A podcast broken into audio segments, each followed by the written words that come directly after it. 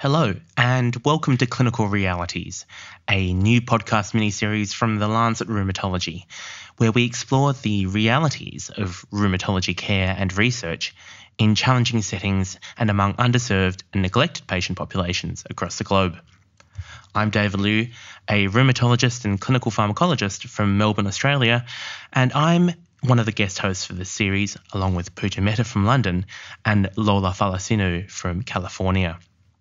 In this episode of Clinical Realities, we'll be touching on some of the challenges of rheumatology in low to middle income countries, but also some of the good news stories, the stories which might provide a template for strategic improvement in places where rheumatology patients need it the most.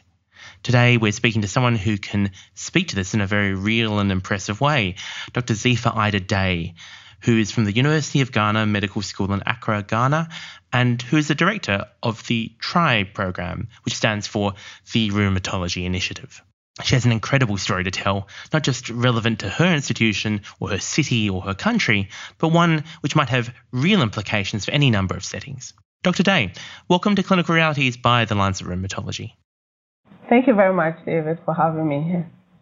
So, Dzifa, when you started this program in 2012, you had what must have seemed like an impossible challenge a country of 26 million people with only one rheumatologist, with no traditional basis for rheumatology to practice, no resources, no government support, and a nearly 50% rate of mortality for lupus in patients.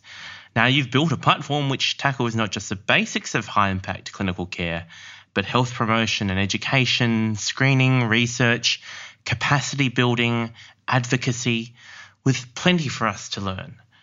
Tell me, how did you go about doing this? So, TRI was um, built, um, we started in 2012 when I came back from training. It was built initially, we started with looking at the situation on the ground. What could we do to improve patient outcomes?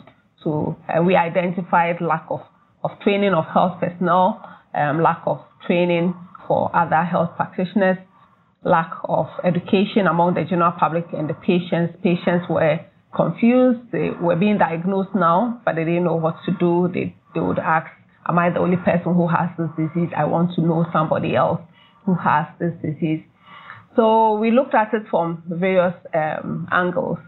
There was no drugs even for treating the patients. Um, a drug like hydroxychloroquine was not available because of the malaria control program has stopped importing chloroquine so that um, resistance to the uh, plasmodium will be um, lowered and use artemisinin-based products. So basically, all those areas were areas that we had identified. So we set around looking at how we could bridge those um, um, gaps. So we looked at how to help the patients by setting up a patient um, support group. Um, initially, our focus was on young people because we thought that was um, the group that needed the most support. But then we ended up um, having the adults also um, asking for their own groups and um, basically found ways to educate the patients, teach them measures that would help improve their outcomes. We had physiotherapy sessions, um, sessions on diet, exercise, and the importance of taking medications, relationships, psychological um, um, sessions, and things that really would help improve their quality of life and that has been going on since 2012. Um, we also um, found ways to educate the general public um, using various media, and going to churches because we found out there was a huge delay in patients coming to hospitals or to the clinic, uh, or even when they came and they were diagnosed, because a lot of um, Africans put a lot of um, emphasis on or believe in um, spiritual causes of disease, and they would rather seek those care than come to the hospital. And so if you do not find a way of engaging, then you lose all your patients to um, these um, other alternative places. So we had to reach out to them, um, go and educate in churches and in other groups, go to schools, um, educate them about these conditions, that they are conditions that are not spiritual but could be treated, and go on um, where we could reach um, other people. Social media campaign was one of our uh, biggest um, avenues for driving this across. Then also, um, in terms of education, we realized a lot of uh, the gap was coming from also the health uh, practitioners um, angle. A lot of uh, people were not conversant or um, confident with diagnosing and managing rheumatological conditions, and a lot of them had been of these patients had been in the care of these um, um, doctors in the periphery for a long time with nothing being done. Patients basically were just on NSAIDs and getting um, damaged. And so we figured that with only one rheumatologist, um, he definitely cannot go across the country trying to do all these. So we need to find a way of getting basic um, rheumatology knowledge to the general practitioners um, in the district to be able to at least recognize these diseases, diagnose them, and start some treatment. Be confident enough to start it so that patients will not end up um, having problems. And then um, once they had done that, um, they could refer to the teaching hospital. Unfortunately, at that time, there was only one teaching hospital um, that um, had a rheumatology clinic, which was in the city center. So patients will be traveling from other parts of the country, sometimes taking two days to travel across to come to clinic. Now, with this, we hope that then that will cut down the um, inconvenience of patients coming all the way. Even when they came, then we had doctors who they could go back to to do their follow up, and they could confidently then call back, and if they had any uh, problems, then we could help to resolve it. So, given the fact that they thought these conditions they were rare in, in our part of the world. We were finding that our clinics were quite overloaded. So we started with just general knowledge on social media for some of these doctors. Then we expanded um, as we um, tried and applied for small grants from um, ILA and then um, some pharmaceutical companies to organizing day trainings for um, doctors in rheumatological conditions. We did that in two of the main city centers and, and taught over 300 doctors over a period of time and some of these rheumatological conditions. And really, um, an audit um, later on showed improvement in the diagnosis um, accuracy when patients were referred after some of these sessions were done.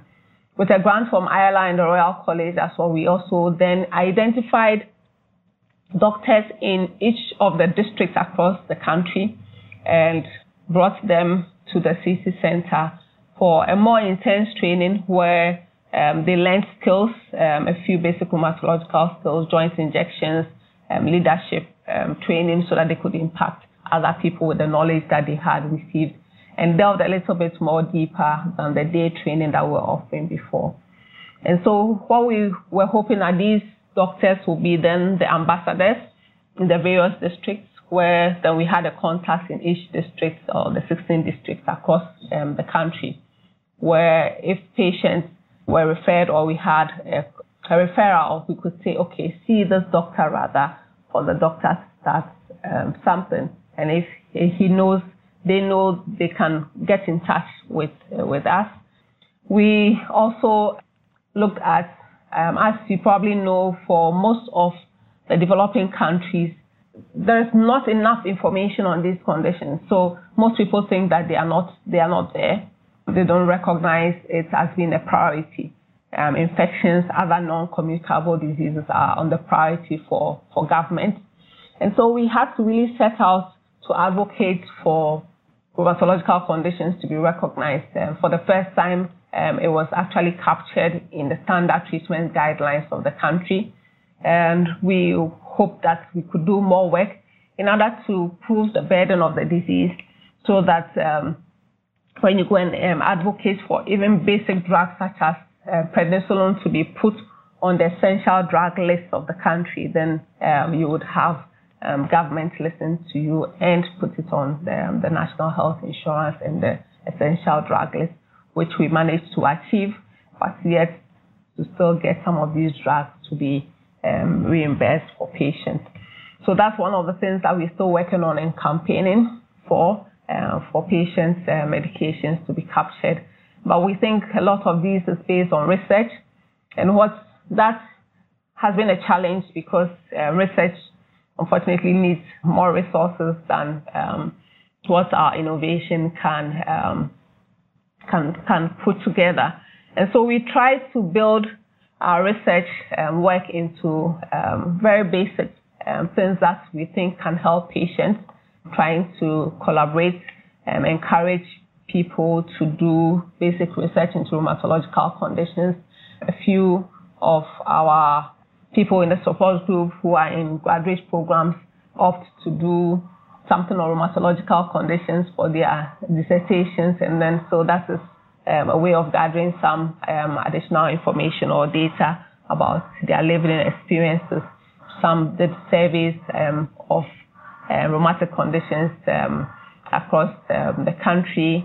We're looking at how autoimmune diseases may impact on work so that then we can advocate for um, job allowances for some of the patients. Uh, so we try to make it a participatory type of research so um, at least we can use the resources that are available to be able to do something that would actually impact on, on care um, with the resources that we have.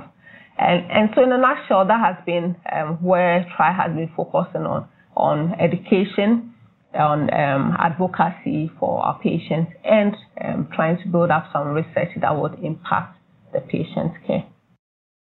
I mean, that's an incredible story. And what strikes me from every element of it that you've talked about is that you've really gone about trying to map out how you might go about building a rheumatological platform which might help our patients.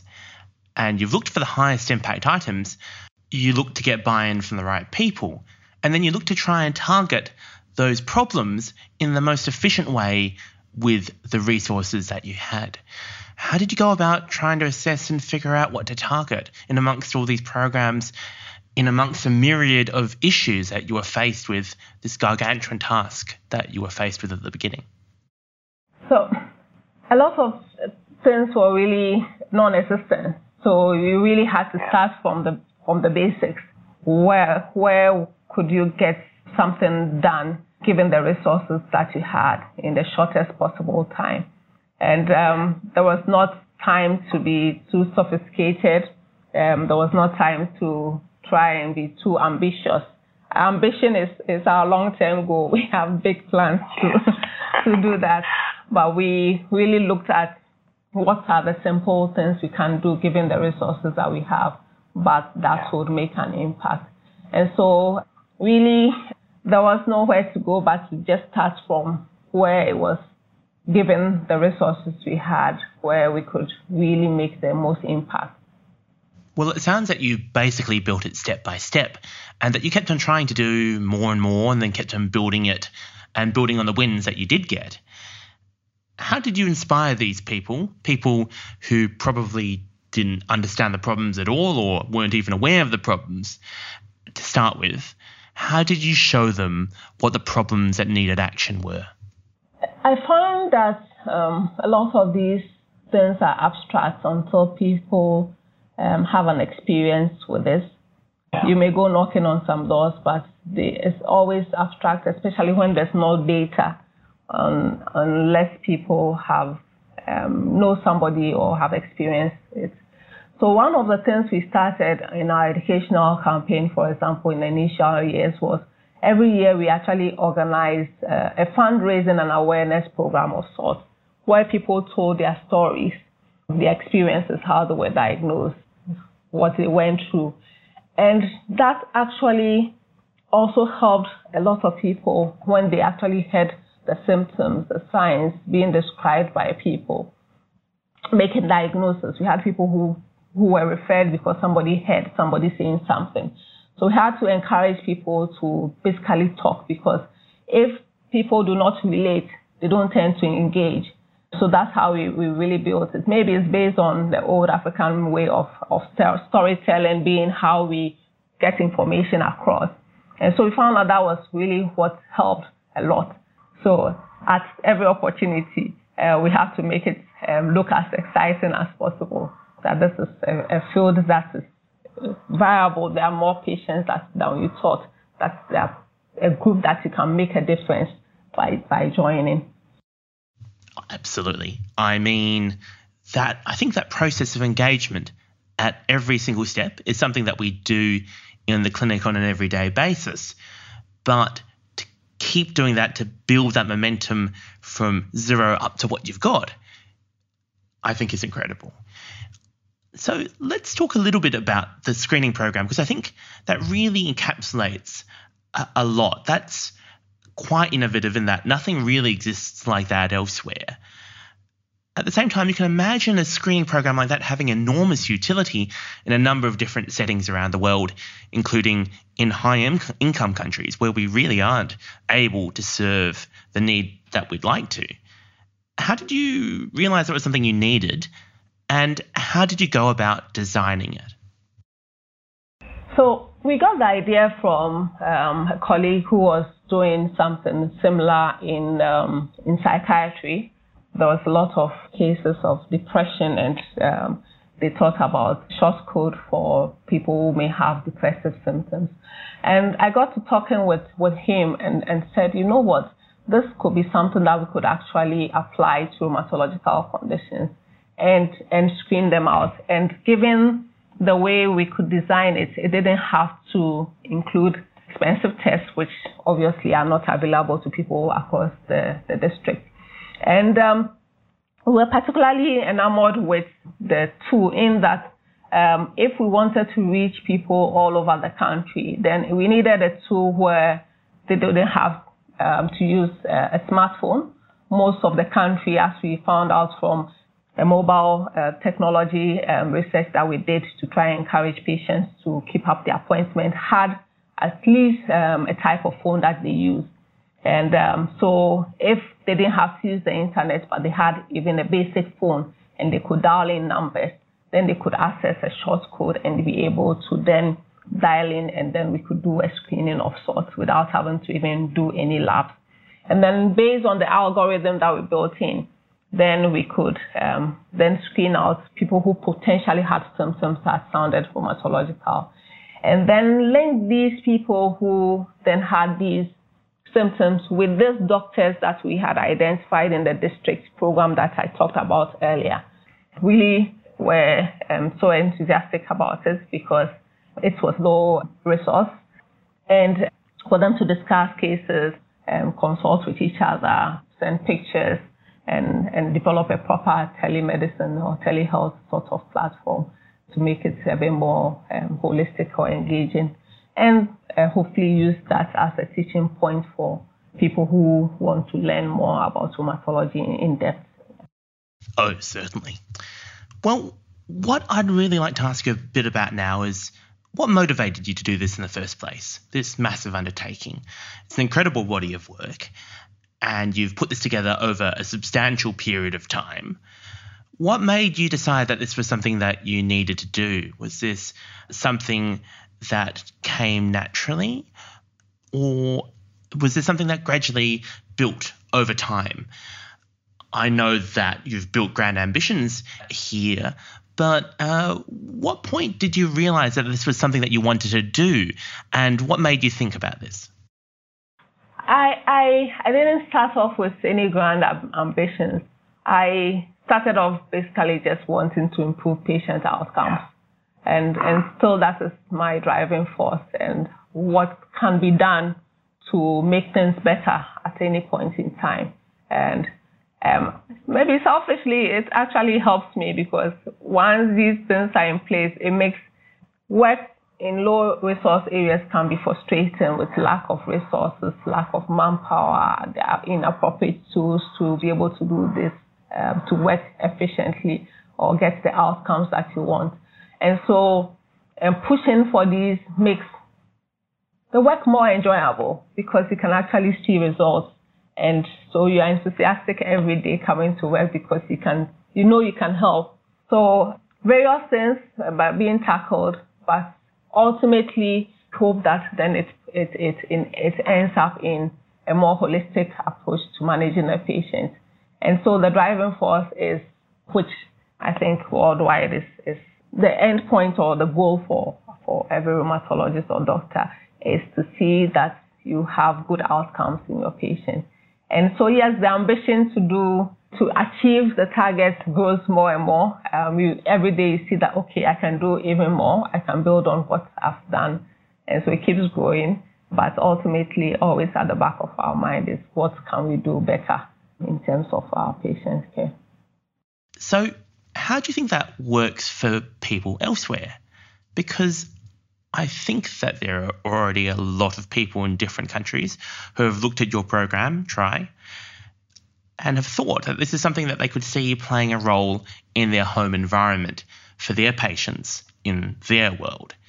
So, how do you think this works in terms of taking some of the lessons from here and applying them to other settings? And do you think that this is something that we can start to operationalize on a broader scale? I think so. Um, I mean, worldwide, uh, even in, in countries where there are uh, more resources, we find that there are shortage of rheumatologists, and um, there's a need to find ways in which you can deliver care to your patients. And so, getting um, other health workers nurses, like we've engaged our nurse practitioners to be able to help us with our work in, in the district for them to recognize these conditions. It's something that I think can be applied anywhere, whether in under-resourced or um, more relatively resourced places. And so we can all find ways in which we can engage better and use these resources to, to help our patients and also help reduce the burden on the few rheumatologists that are there across the world. Patients increasingly are, are finding their voice and, and seeking for a more holistic treatment for themselves. And I think uh, when you engage our patients, we get better outcomes as well. And so um, I think that is something, again, that can be um, applied um, everywhere in the world. Um, find ways in which we, both the doctor and the patients, can engage and collaborate um, in their care um, to, to get good outcomes. In under-resourced places, um, we say that there really is no need to reinvent the wheel. The challenges that we, we face in Ghana can be uh, probably be found in most African countries. And um, finding um, ways in which we can do um, these in, in these countries without uh, a lot of resources is something that I think we can really encourage and we are hoping that uh, we can share some of these stories with um, other practitioners to be able to engage. Um, I've seen a few countries um, in Namibia, um, sorry, Zimbabwe, Zambia, for example, where a few young rheumatologists have also started some of these drives. And so it is something that I think we are going to see more and more. And um, I hope that we can share um, some of our um, knowledge and expertise so that nothing is being done all over again, um, that we can actually share experiences and resources um, across the continent. And I mean, just thinking about the patient experience, it must just be enormously satisfying for you as a clinician, as a carer, to see how this works on an everyday basis in practice, the patients that you deal with, and the benefits they get from what you've been able to put together. Absolutely, absolutely. It's so heartwarming to find. Um, I have uh, a medical student who um, we had a, a, meeting, support group meeting um, recently, and she says that she's written on her book that the care that she received that made her um, diagnosis possible after even she being a medical student after roaming for almost seven years. And she came to the rheumatology clinic and the holistic um, treatment that she got that enabled her diagnosis, not knowing she had lupus nephritis. She's written it on top of her, her book that this is the type of doctor or the care that she wants to give to her patients in future. So we find um, a lot of these stories, more patients feeling that they are being heard, that they can, they have a platform, they have um, where they can actually find that they have hope. Um, as we said um, at the beginning, that our message is to build hope in our patients that um, despite the obstacles, there's hope. There's um, treatments may will be available. There's there's chances of recovery. There's chances of, of, of keeping your work going or finding ways to support yourself. There's chances of you advocating for, for yourself. Um, if we can build hope in our patients, then our work is really done. And so that is what we try to do. Dzifa, that's incredibly inspiring. I'd really like to hear now where you think this is going to go in the future. What does the future hold for TRI? What do you think the new challenges that you're going to be taking on are going forward? And how do you think that you can build on what you've got to sustain and to gain even more for your patients? So, so there's still a lot of work to be done. In fact, um, they said as you, as you grow, you find out that you need even more uh, because then the patient pool is bigger. You'd you want to tackle more complicated um, problems. We have things like um, lab services that are still not available. Uh, we did an audit of our patients um, who come to clinic and don't come back again realized that that was quite a substantial amount. About 10 to 15 percent come for the first visit and don't return because you give them labs to go and do to confirm their diagnosis. And they go and get the cost and they don't show up again.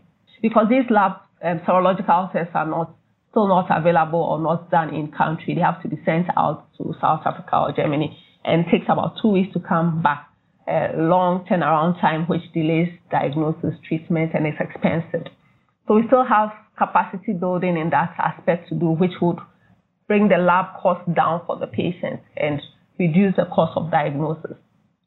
They'll tell you these conditions are expensive diseases. They are not meant for poor people to have. So, and um, we hope that there's ways in which we can we can bring those uh, costs down. We still have a lot of advocacy to do for, especially for our health care managers to be able to put emphasis or priority on rheumatological conditions.